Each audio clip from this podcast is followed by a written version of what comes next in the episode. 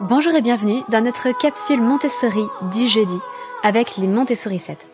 Je suis Anne-Laure Schneider, formatrice Montessori et maman de 5 enfants instruits en famille. Et tous les jeudis, pendant environ 5 minutes, je vous parle un peu plus en détail de la pédagogie Montessori pour vous aider à pouvoir la mettre en pratique à la maison. Parents, vous en avez forcément déjà connu. Imaginez que vous passez une super journée dans un parc d'attractions. Alors vous allez me dire, si vous avez écouté le podcast de mardi dernier, le 35, euh, sur comment créer de bons souvenirs en famille, vous allez me dire que je suis obsédée par Disneyland. Mais bon, prenez n'importe quel autre parc d'attractions, le parc Astérix. Vous passez une merveilleuse journée ensemble en famille et le soir, votre enfant vous fait une crise monumentale. Il crie, il hurle, un rien le fait pleurer.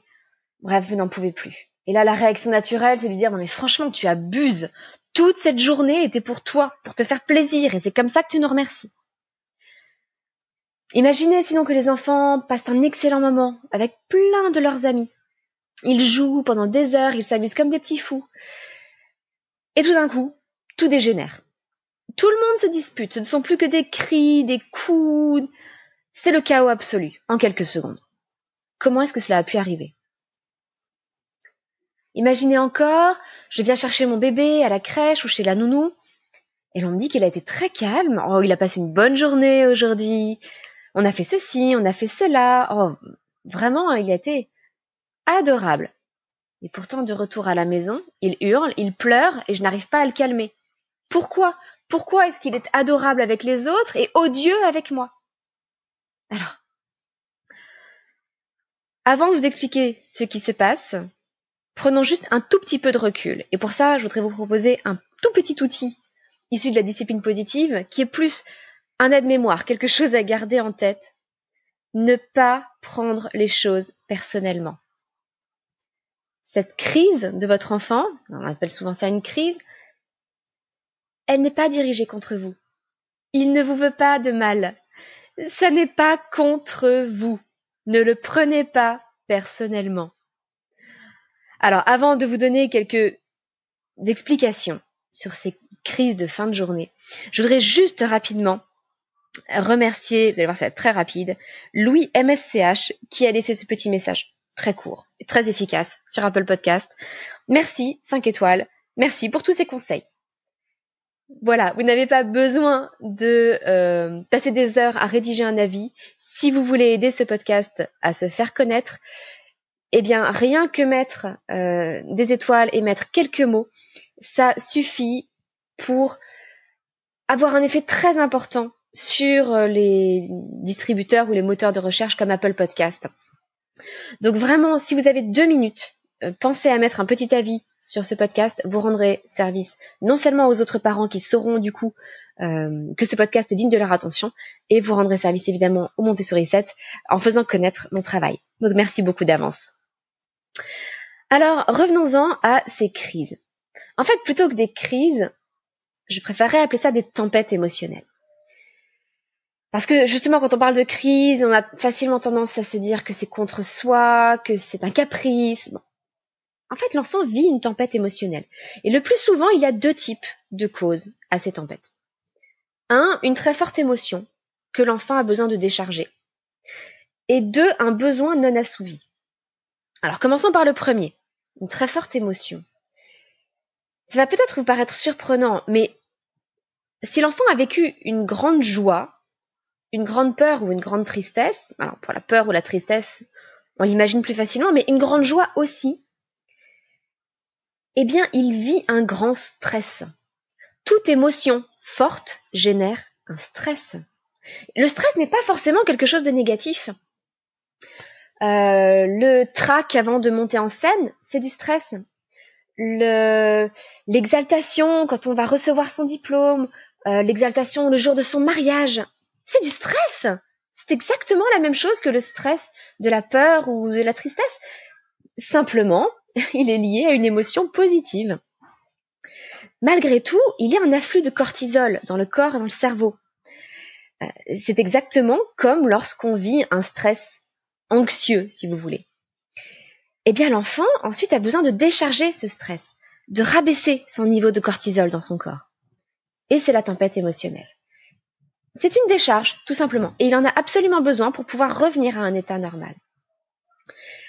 Donc si votre enfant a passé une merveilleuse journée et, qu'il vit un moment bouleversant, ensuite une, véritable tempête émotionnelle, ça n'est pas qu'il n'est pas reconnaissant de la bonne journée qu'il a passée, c'est juste qu'il a passé une trop bonne journée pour son petit organisme. Alors ça ne veut pas dire pour autant qu'il faudrait réduire les grandes joies, on a besoin de ces grandes joies. Simplement, il faut être conscient que même après les grandes joies, on a besoin de décharger et on peut essayer de trouver une soupape, d'exprimer ses émotions, d'exprimer cette grande joie pour une décharge en douceur, accompagnée par l'adulte, pour que ça se passe mieux. Et si jamais vous partez en vacances et que vous prévoyez un grand moment comme ça, eh bien pensez-y que le soir, oui, c'est normal, l'enfant risque de décharger toutes les émotions qu'il a vécues pendant la journée. Le fait de le savoir et le fait de ne pas le prendre personnellement, déjà, ça aide beaucoup à mieux gérer ces tempêtes émotionnelles sans, sans nous-mêmes basculer en tempête émotionnelle.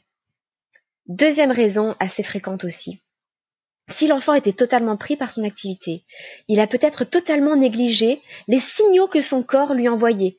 Des signaux de faim peut-être, de soif, de sommeil. Vous savez, normalement, si l'enfant vit sa vie tranquillement, il a soif, il demande un verre d'eau ou il va se servir, il écoute son corps, il répond à ses besoins immédiatement. Mais s'il est en train de vivre une journée merveilleuse, ou s'il est pris par un jeu de société passionnant, ou s'il court avec ses amis dehors, eh bien il ne va peut-être pas faire attention à ces signaux de soif, en particulier en ce moment où il commence à faire chaud pendant l'été.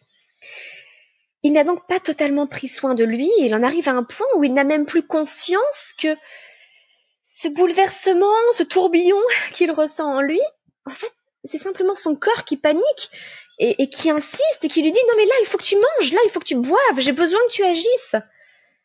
Et c'est juste un, petit signal corporel, tout simple.